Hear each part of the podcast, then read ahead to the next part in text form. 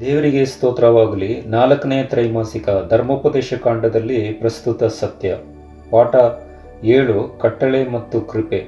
ಈಗಾಗಲೇ ಅನೇಕ ಪಾಠಗಳನ್ನು ಸೋಮವಾರ ಪಾಠದಲ್ಲಿ ನಾವು ಓದಿದ್ದೇವೆ. ಇವತ್ತಿನ ಮಂಗಳವಾರ ಪಾಠದಲ್ಲಿ ನಿಮ್ಮ ಮೇಲಿಗಾಗಿ ಅಥವಾ ನಿಮ್ಮ ಒಳ್ಳೆಯದಕ್ಕಾಗಿ ಎಂಬ ಒಂದು ವಿಷಯದಲ್ಲಿ ಧರ್ಮೋಪದೇಶ ಕಾಂಡದಲ್ಲಿ ದೇವರು ನಮಗೆ ಏನನ್ನು ಸೂಚನೆಗಳು ಕೊಡ್ತಾರೆ ಎಂಬ ಒಂದು ವಿಚಾರಗಳನ್ನು ನಾವು ಓದಬಹುದು. ಇವತ್ತಿನ ಒಂದು ಸಮಾಜದಲ್ಲಿ, ಕ್ರೈಸ್ತಿಯ ಜೀವಿತದಲ್ಲಿ ಅನೇಕರ ಕ್ರೈಸ್ತಿಯ ಜನರು ಏನು ಹೇಳುವ ಒಂದು ಸಂಗತಿಯನ್ನು ನಾವು ನೋಡಬಹುದು ಪ್ರಿಯರಿ.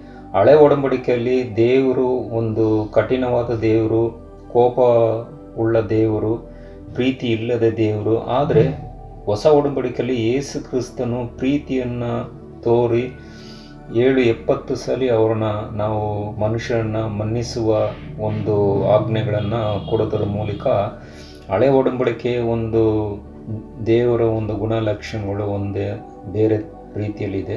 ಹೊಸ ಒಡಂಬಡಿಕೆಯಲ್ಲಿ ನಾವು ಕೃಪೆಯಲ್ಲಿ ಇದ್ದೀವಿ. ಹೊಸ ಒಡಂಬಡಿಕೆಯಲ್ಲಿ ದೇವರು ಪ್ರೀತಿಯ ದೇವರು ಎಂಬ ಒಂದು ಕಾರ್ಯಗಳನ್ನು ತಪ್ಪಾಗಿ ಬೋಧನೆ ಮಾಡೋದನ್ನು ಸಹ ಈ ಒಂದು ಕ್ರೈಸ್ತ ಜೀವಿತದಲ್ಲಿ ನೋಡಬಹುದು ಪ್ರಿಯರೇ. ಆದರೆ ದೇವರು ನಿನ್ನೆ, ಇವತ್ತು ಯಾವತ್ತೂ ದೇವರ ಗುಣಲಕ್ಷಣಗಳು ಒಂದೇ ರೀತಿಯಲ್ಲಿ ಇರುವುದನ್ನು ಸಹ ನಾವು ನೋಡಬಹುದು. ಆದರೆ ಹಳೆ ಒಡಂಬಡಿಕಲ್ಲಿ ಏ ದೇವರು ಅವರು ಇಸ್ರೇಲ್ ಜನರನ್ನು ಪದೇ ಪದೇ ಪ್ರೀತಿ ಮಾಡಿ ಅವ್ರನ್ನ ಪಾಪದ ಕ್ಷಮಾಪಣೆ ಕೊಟ್ಟು ಅವರು ಕಾನನ್ ದೇಶಕ್ಕೆ ಕರೆದು ಒಯ್ದುದನ್ನು ಸಹ ನಾವು ನೋಡಬಹುದು ಪ್ರಿಯರಿ. ಯಾಕಂತ ಹೇಳಿದ್ರೆ ಪದೇ ಪದೇ ತಪ್ಪು ಮಾಡಿದ್ರೂ ಅವರು ಕೃಪೆಯನ್ನು ತೋರಿಸಿ ಅವರಿಗೆ ಬಿಡುಗಡೆ ಕೊಡುವ ದೇವರಾಗಿದ್ದಾರೆ ಪ್ರಿಯರಿ. ಧರ್ಮೋಪದೇಶ ಕಾಂಡ ಪುಸ್ತಕದಲ್ಲಿ ಹತ್ತನೇ ಅಧ್ಯಾಯ ಒಂದರಿಂದ ಹದಿನೈದನೇ ವಚನ ಓದಿದ್ರೆ ಈ ವಚನಗಳ ತಕ್ಷಣ ಸನ್ನಿವೇಶ ಏನಾಗಿದೆ ಮತ್ತು ಅವರು ಪಾಪ ಮಾಡಿದಾಗ್ಯೂ ದೇವರು ತನ್ನ ಜನರನ್ನು ಕುರಿತು ಭಾವಿಸಿದ್ದೇನು.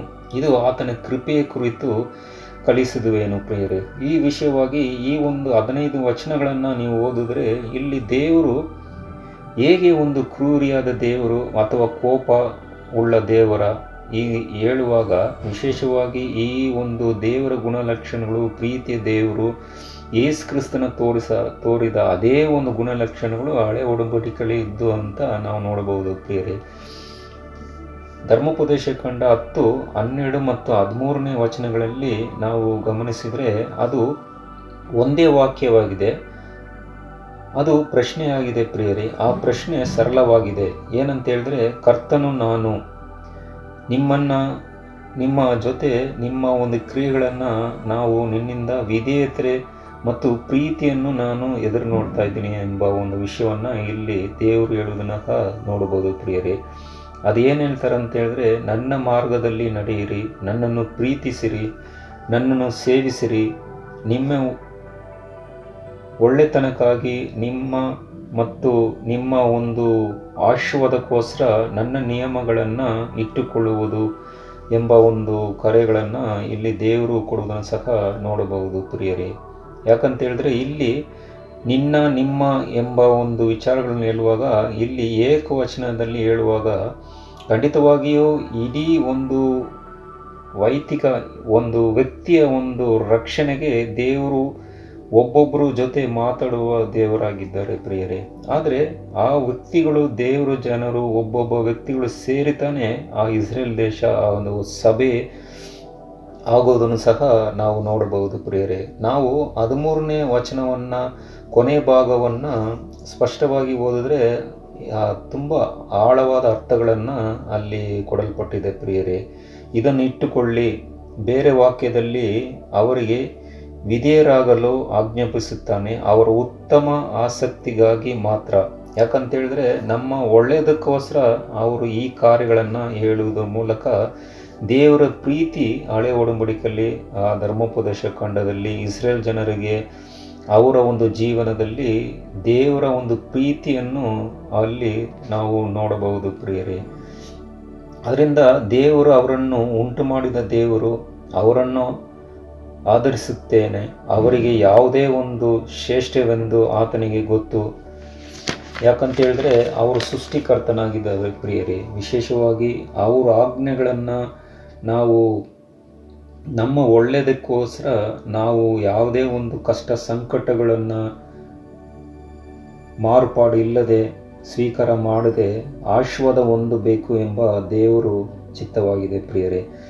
ಸಹಜವಾಗಿ ಆಜ್ಞೆ ಅವರಿಗೆ ಬೇಲಿಗೆ ಹೋಲಿಕೆ ಆಗಿದೆ ಪ್ರಿಯರೇ. ಯಾಕಂತೇಳಿದ್ರೆ ಈ ಒಂದು ಆಜ್ಞೆ ನಮ್ಮನ್ನು ನಮಗೇನು ತೋರು ಬರುತ್ತದೆ ಅಂತ ಹೇಳಿದ್ರೆ ಅದು ಒಂದು ಕನ್ನಡಿ ಇದ್ದಂಗೆ, ನಾವು ಯಾವ ರೀತಿಯಲ್ಲಿ ಪಾಪ ಮಾಡುತ್ತೆ, ನೀವು ಎಲ್ಲಿ ತಪ್ಪಿ ಹೋಗುತ್ತೀರಾ ಎಂಬ ವಿಷಯಗಳನ್ನು ಆಜ್ಞೆ ಮೂಲಕ ನಾವು ಎಲ್ಲಿ ಯಾವ ಪಾಪವನ್ನು ಮಾಡುತ್ತೆ ಒಂದು ಅರಿವನ್ನು ಕೊಡುವುದರ ಮೂಲಕ ಈ ಆಜ್ಞೆಗಳು ಕೊಡಲ್ಪಟ್ಟಿದೆ ಪ್ರಿಯರಿ. ಈ ಆಜ್ಞೆ ನಮ್ಮನ್ನು ರಕ್ಷಣೆ ಮಾಡೋಕ್ಕಾಗಲ್ಲ.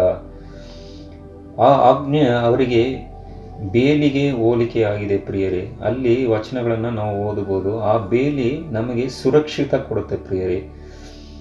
ಅದು ಮತ್ತು ಗೋಡೆಯಾಗಿದೆ. ಗೋಡೆ ಮತ್ತು ಯಾವುದೇ ಒಂದು ಮೃಗಗಳು ಕಳ್ಳತನ ಯಾವುದೇ ಬರದೆ ನಮಗೆ ಒಂದು ಸುರಕ್ಷಿತವಾದ ಒಂದು ಗೋಡೆ ಇರುವಾಗ ಅಲ್ಲಿ ನಮಗೆ ಒಂದು ಆಶೀರ್ವಾದಗಳು ಬರುವ ಒಂದು ಸಾಧ್ಯತೆ ಇದೆ ಅದರಿಂದ ಆಜ್ಞೆಗಳು ಗೋಡೆ ಮತ್ತು ಬೇಲಿಗೆ ಇಲ್ಲಿಗೆ ಹೋಲಿಕೆಯಾಗಿದೆ ಪ್ರಿಯರೇ.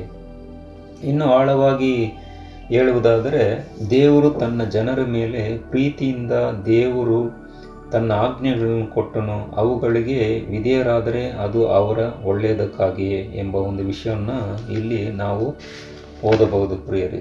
ಹೌದು ಪ್ರಿಯರೇ, ಈ ಒಂದು ದೇವರು ಹಳೆ ಒಡಂಬಡಿಕೆಯಲ್ಲಿ ದೇವರು, ಹೊಸ ಒಡಂಬಡಿಕೆಯ ದೇವರು, ಎಲ್ಲ ಒಂದು ದೇವರು ಒಬ್ಬನೇ, ಅವರ ಗುಣಲಕ್ಷಣಗಳು ಒಂದೇ. ಅವರು ಯೇಸು ಕ್ರಿಸ್ತನು ಆ ಒಂದು ಸತ್ಯವೇದದಲ್ಲಿ ನಾನು ಈ ಭೂಮಿಗೆ ಬಂದಿದ್ದು ಏ ದೇವರ ಒಂದು ಯಹೋವನ ಒಂದು ಕ್ರಿಯೆ, ಅವರ ಪ್ರೀತಿಯನ್ನು ತೋರಿಸಲ್, ತೋರಿಸೋಕ್ಕೆ ನಾನು ಈ ಭೂಮಿಗೆ ಬಂದೆ ಎಂಬ ಒಂದು ವಿಚಾರಗಳನ್ನು ಹೇಳುವುದನ್ನು ಸಹ ನೋಡಬಹುದು ಪ್ರಿಯರೇ. ನಾನು ದೇವರು ಒಂದಾಗಿದ್ದೀರಿ ಎಂಬ ಹೇಳುವಾಗ ವಿಶೇಷವಾಗಿ ದೇವರು ಹಳೆ ಒಡಂಬಡಿಕೆಯಲ್ಲಿ ಒಂದು ಆಜ್ಞೆಗಳನ್ನು ಕೊಡುವುದು, ಹಳೆ ಒಡಂಬಡಿಕೆಯ ಒಂದು ವಿಚಾರಗಳನ್ನು, ಅಲ್ಲಿ ಕ್ರೂರ್ಯವಾದ ದೇವರು ಎಂಬ ಕಾರ್ಯಗಳನ್ನು ಹೇಳಿ, ಹೊಸ ಒಡಂಬಡಿಕೆಯಲ್ಲಿ ದೇವರು, ಪ್ರೀತಿಯ ದೇವರು, ಕೃಪೆಯ ದೇವರು ಎಂಬ ಹೇಳೋದ್ರ ಮೂಲಕ ಇದು ಸುಳ್ಳು ಬೋಧನೆಯಾಗಿದೆ ಪ್ರಿಯರೇ. ಯಾಕಂತ ಹೇಳಿದ್ರೆ, ದೇವರು, ನಿನ್ನೆ ಇದ್ದ ದೇವರು ಇವತ್ತಿಗೂ ಸಹ ಒಂದೇ ದೇವರಾಗಿದ್ದರೆ, ಅವರ ಪ್ರೀತಿ ಶಾಶ್ವತವಾದ ಪ್ರೀತಿ, ಅವರು ಕರುಣೆಯ ದೇವರು, ಅವರು ಪ್ರೀತಿಯ ದೇವರು ಅನೇಕ ಹಳೆ ಒಡಂಬಡಿಕೆಯಲ್ಲಿ ದೇವರ ಪ್ರೀತಿಯನ್ನು ನಾವು ನೋಡಬಹುದು ಪ್ರಿಯರಿ. ವಿಶೇಷವಾಗಿ, ಆ, ನಿನವೆ ಪಟ್ಟಣಕ್ಕೆ ಅನ್ಯ ದೇಶದಾಗಿದ್ರೂ ಯೋ ಜೋನನ್ನು ಕರೆದು ಈ ಅನ್ಯ ದೇಶದವರು ಎಡಗಡೆ ಮತ್ತು ಬಲಗಡೆ ದಾರಿ ಗೊತ್ತಿಲ್ಲದೆ ತಪ್ಪಿ ಹೋಗುವ ಒಂದು ಸ್ಥಿತಿಯಲ್ಲಿ ನೀನು ಹೋಗಿ ಅವರಿಗೆ ಸ್ವಾರ್ಥ ಹೇಳು ಎಂಬ ವಿಷಯದಲ್ಲಿ ನೋಡಿದ್ರೆ, ಆ ಅನ್ಯ ಜನರಿಗೂ ದೇವರು ಕನಿಕರ ಪಟ್ಟರು ಎಂಬ ನೋಡುವಾಗ ಅಲ್ಲಿ ಅವರ ಪ್ರೀತಿಯನ್ನು ನಾವು ನೋಡಬಹುದು ಪ್ರಿಯರೇ. ಇನ್ನೂ ಅನೇಕ ಕಾರ್ಯಗಳನ್ನು ಮುಂಬರುವ ದಿನಗಳಲ್ಲಿ ನಾವು ಓದಬಹುದು. ದೇವರು ನಿಮ್ಮನ್ನು ಅಧಿಕವಾಗಿ ಆಶೀರ್ವಾದ ಮಾಡಲಿ. ಆಮೇಲೆ